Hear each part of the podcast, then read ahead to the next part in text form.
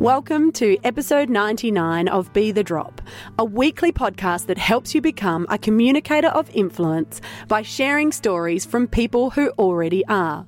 I'm Amelia Veal, Director at Narrative Marketing and firm believer in the superpower of storytelling. What does it mean to live and communicate in a hybrid world?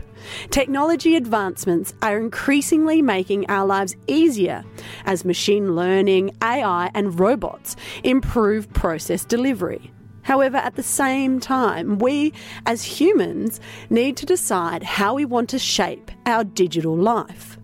As more and more of our data is captured in order to deliver these efficiencies, what are the boundaries that we believe are necessary in order to protect individuals' privacy?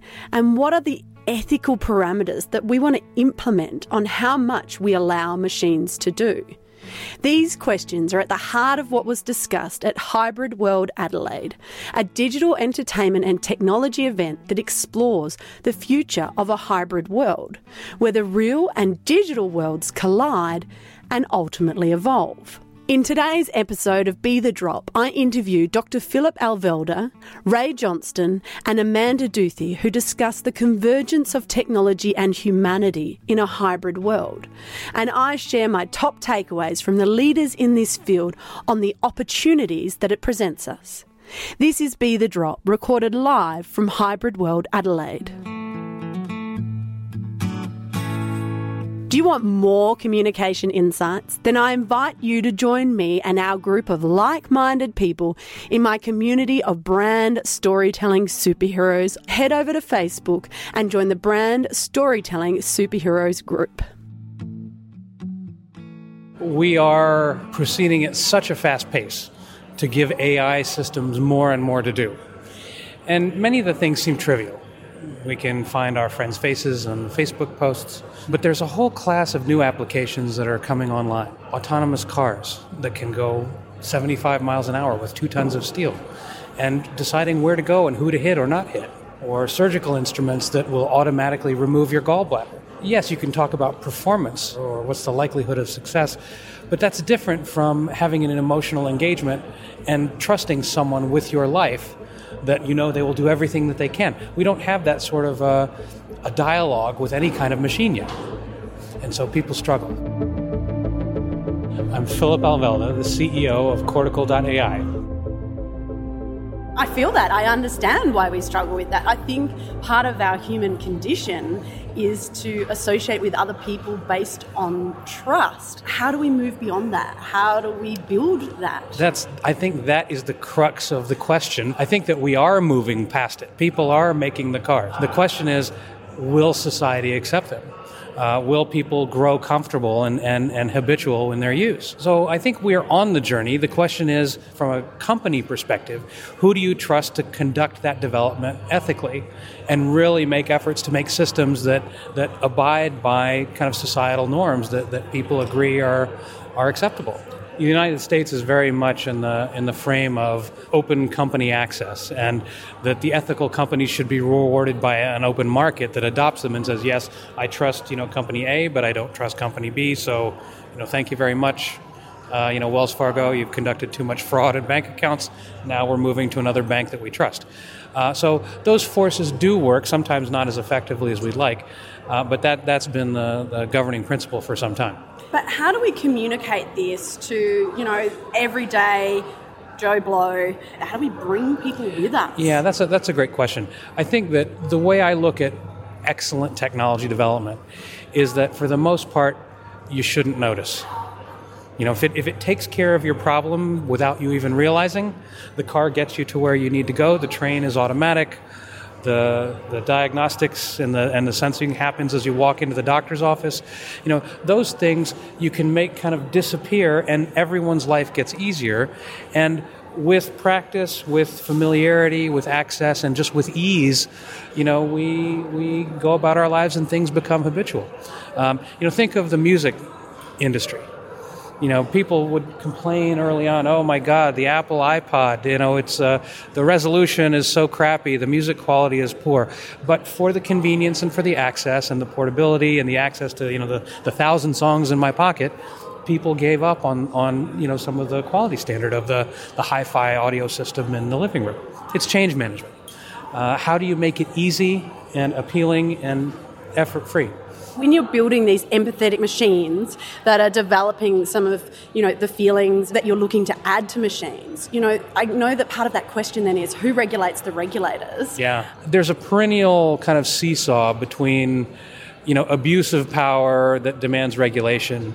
But but there's a there's been a new kind of evolution of companies that are dependent on the relationship with the consumer and, and when you start to build in rating systems and you have enough diversity of opportunity to choose between the ones that you trust and the ones you don't, and oh, that's a one star rating, I'm sorry, we're not going to be using you anymore, that is a mechanism which you see more and more in this kind of decentralization where you don't need a centralized regulator if you've got a, a tight feedback loop with the consumer and a rating system. Will it work for everything? Don't know. There's there's evidently you know bad actors every once in a while, but uh, but you got to choose who you work for and with, and, and what companies you choose, and and I like to do that on the basis of are they ethical and, and do they do ethical things. You know, and when you say it like that, this is it's that's the same old adage that we've been working on forever. You know, treat your customers with respect, yes. build relationships based on trust, yes. and they will continue to be that. So what you're saying is we're just amplifying that relationship. That's right. That's exactly right.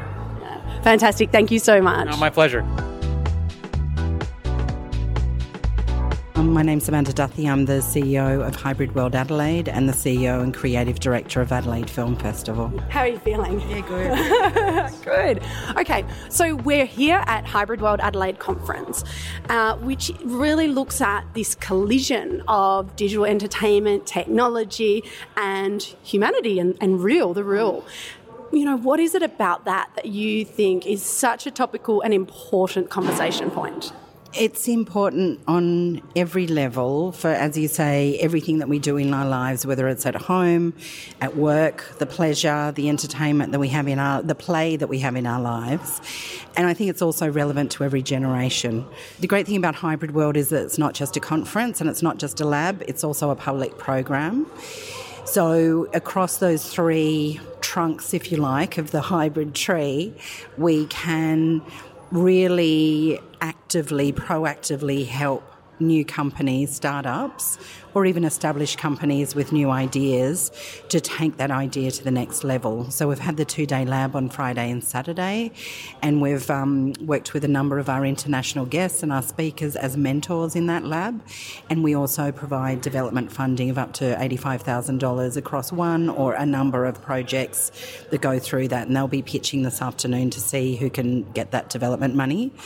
And then across the public program, parents, kids, grandparents, millennials, teenagers, primary school kids to come in and actually play and interact with all of those elements that are becoming so prolific in, in all of those different aspects of our lives. So whether it is, you know, flying your first drone, uh, learning to code, something really basic, but actually to have the insight into your fingers, learning that skill is um, it's so empowering to be able to have that opportunity. And um, we've we had the high school esports tournament with our partners, the Crows. Everyone could sort of learn something new about this brand new world. You might have heard you know what what is twitching don't really understand how it's done actually how is it done effectively. So it's great to have those experts like Bajo and Mark Fennell and Muselk come in and really sort of um, untangle our misconceptions or conceptions about what we think it might be. And then here at the conference it's that whole other different level, which is about business building, it's about growing jobs, it's about making connections, top of their game brains like Genevieve Bell talking to us about it's, you know, yes, the digital economy, yes, the digital digital society, but actually how are we choosing to use this technology and the requirements of that technology to live better lives. You know, and I loved what she was talking about really bringing the human and the wonder and the magic into this technology, which is, you know, mind blowing in ways. But, and I think that's what's so fantastic about this Hybrid World conference mm. because it is looking at the technology, but it's very much by the name hybrid. It's saying we're merging with the people. And I think that's something that a lot of people struggle with or are afraid of or don't understand. Is that something, you know, that's really important to you as the organisers to address? Absolutely. And I think it's getting a diversity of different points of view of how you are placed in the industry, how you perceive the industry, how you benefit from the industry. I mean, so much of this is about demystifying it. Even even within the different innovation sectors, they're not necessarily all talking to each other. They're very much focused on their business and their end product. But some, you know, I think it's our responsibility in creating a festival like Hybrid World, where it's sort of multiple doorways for a multitude of audiences, that we need to be constantly questioning it. But also, as you say, never forgetting that actually it's our lives and we're living it and we have to have fun with it. It's not all about a robot's going to take over the earth. yeah. And I loved it. You know, we've had some fantastic international speakers, as you say, mm. people at top of their field. And, you know, they're mentioning South Australia and the commitment that this mm. state is making in this space, you know, that with, with MOD being mentioned and the number of different programs and the funding with Rising Sun Pictures. Yeah, look, I mean, I just think that's amazing, you know, that little old South Australia. And so obviously that's something that's very conscious in the minds of organisers and, and government funding behind this. I think it's because we're conscious that there is this sort of language around little old Australia, uh, South Australia, but actually it's not. It's not little and it's not old. I think South Australia has a legacy of being at the forefront of taking up new ideas. It's literally and figuratively at the frontier over many, many decades. And I think it's also good to remind ourselves that it has been the innovator and the inventor or the first state to do something, including votes for women, let's face it. So I think it is in the state's DNA. And I'm not from South Australia, but from a humble distance, always observed that there was this fantastic spirit of experimentation and giving something wild a chance and actually letting it blossom. I've always seen it as, as, an, as an innovator city. So um, I think we're just picking up on that DNA really and, and letting it run with it into, into this digital meets real world experience that we're presenting through Hybrid World. And whether we like it or not, it's happening, it's coming. And I think you've done really well with you and, and the committee behind you that's organised this event. So, congratulations on that. Is there anything else you'd like to say as a takeaway with what you're hoping that Hybrid World will sort of achieve moving forward? A good hybrid world is a balanced hybrid world, and we're incredibly proud that 45% of our speakers and contributors to, to Hybrid World are women. And I think it's exciting to be able to provide that diversity of background and the diversity of gender in in a tech focused event because I think that's what makes the discussion and the conversation so much richer. Fantastic. Thank you so much. My name is Rae Johnston. I'm the editor of Gizmodo Australia and a host on that startup show, and also an upcoming uh, Indigenous science show for kids on NITV called Rewired. Oh, fantastic. This seems like Hybrid World Adelaide is a perfect conference for you. I absolutely love being here because you know, in, in my role, I get to look at things really generally. This, for me, is like being able to do a whole series of amazing interviews back to back to back to back and just hearing everyone's insight insights and stories about how technology is evolving and, and used in the world today. And I think that it's it's good for people to be able to come to something like Hybrid World to see the interactive events over the weekend. I think we've got a bit of a tendency to look at science and technology as being something that's very difficult to get your foot in the door unless you've you know got this tertiary education and it's a dedicated field of study. But you really can become involved in it in, in many different types of ways. And I think a startup is a great way to do that. then you just employ all those smart people that have done all that study to do the work for you. Yeah, no, absolutely. And we're talking about this collision with the technology and the human and the real, mm. you know, and this is something that makes people feel like a little bit anxious, but realistically, we're living it. We are. Every day. So, you know, what sort of exposure have you had to that? I talk to a lot of people that go, look, technology is too difficult. I don't want to get into it. I, I don't want to know how a smartphone works, even, even though they're they're so common now. Like almost everyone has a smartphone. There are still people that have that barrier of, of fear up. But I think getting people excited about technology is really the key here. When people are immersed in technology and they can be excited by it, they can see how it can affect their lives personally. And I think once you see the impact on you as an individual rather than just you know, as a society or some abstract concept, that's where that change can really happen. Mm, and I think that's why these sorts of conversations and the conversations at these conferences are so important. Yeah. Because as you mentioned, the privacy concerns for you know everyday individuals, and I think we need to you know come to this realization that the data is out there. Yeah. So therefore, how do we interact and engage with that? Yeah, absolutely. People say to me, "What do I do? What do I do about data? You know, Facebook having all my data?" And I go, "Well, Facebook has already got your data. You, you could choose to leave now, and they have less of your data. But the fact is, if you've gone to Google, they've got your data. If you've visited my website, I've got some of your data." It's the way the internet works, and I think we've been very lax with that in the past. But we do need to look at the positive benefits that can come out of that. Uh, I was recently speaking uh, to one of the people from Fitbit now you think of Fitbit as you know fitness tracker, motivation, all that sort of thing. and get your steps up for the day. They're actually the world's biggest data collection company for fitness-related data. They know the heart rates of millions of people all over the world at different times of the day. They can relate that if those people are using the app to you know the last time that they had a cup of coffee. They're releasing you know female-specific uh, health services, so period tracking, even.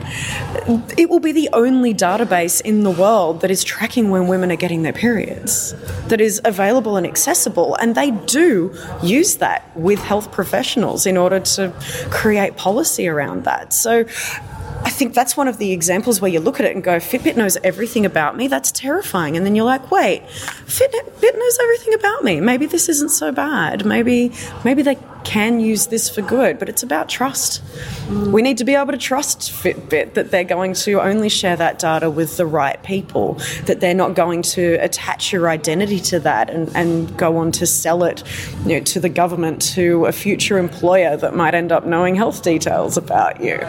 It's, it's a really interesting world that we're living in right now. Thank you so much, Rae, for your time. In conclusion, do you want to share with me any sort of future communication? Where do you see you taking our ability to connect and where we're going with this? Oh, look, that's an interesting one. It's funny when people say, you know, what's the future with technologies coming up?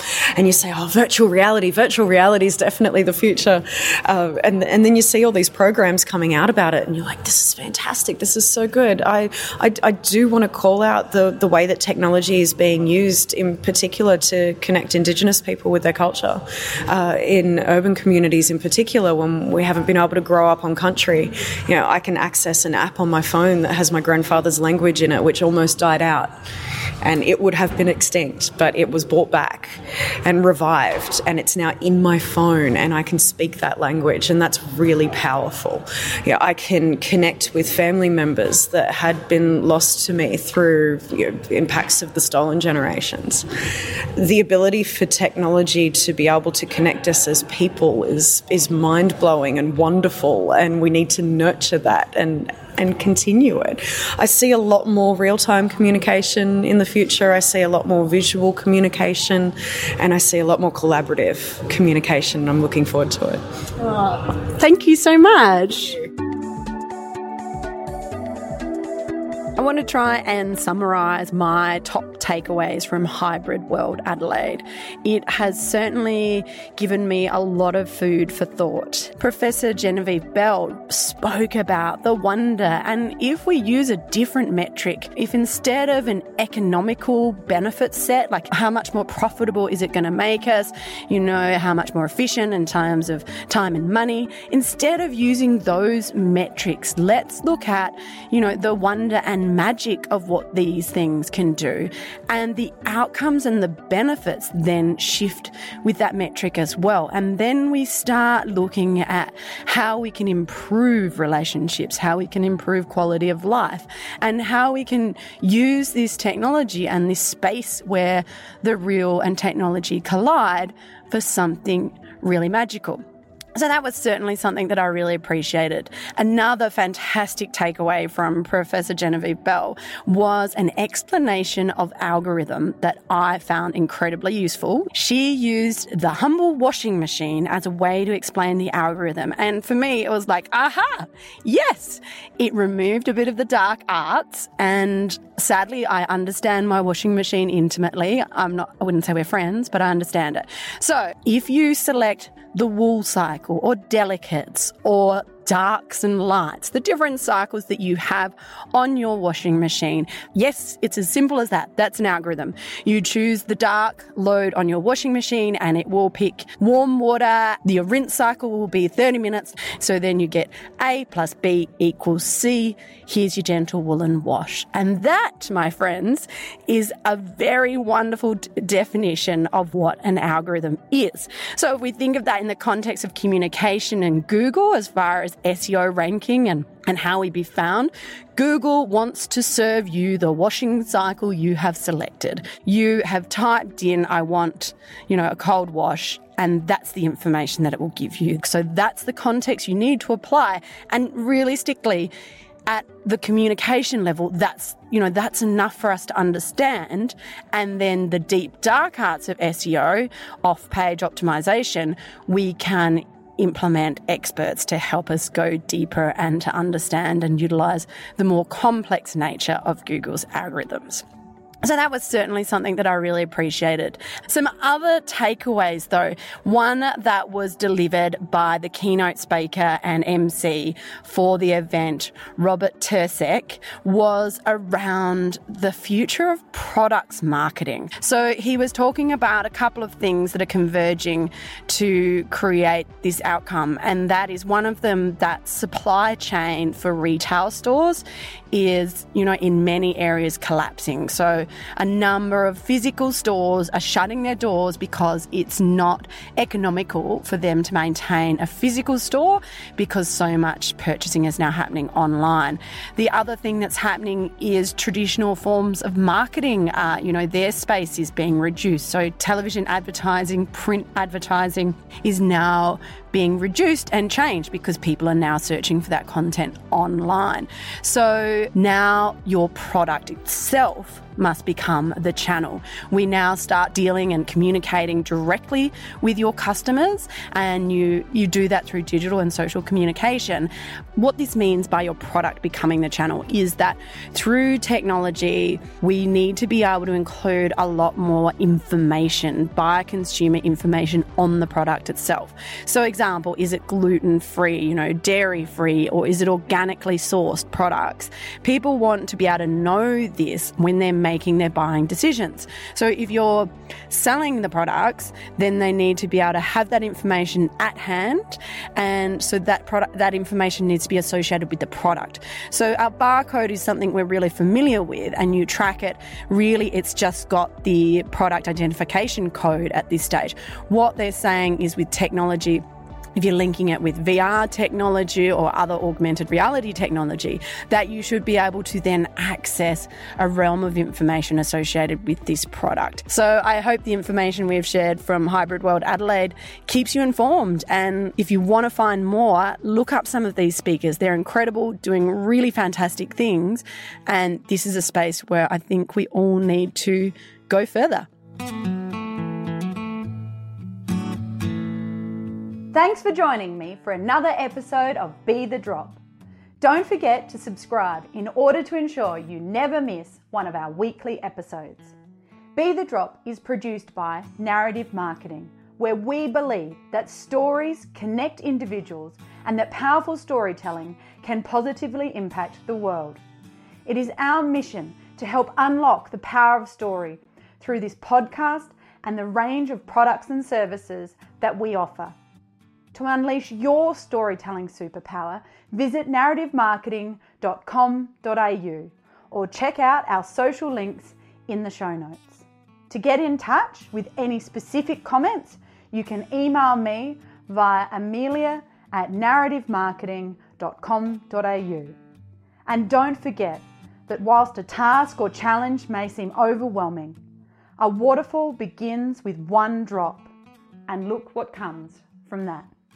Until next time.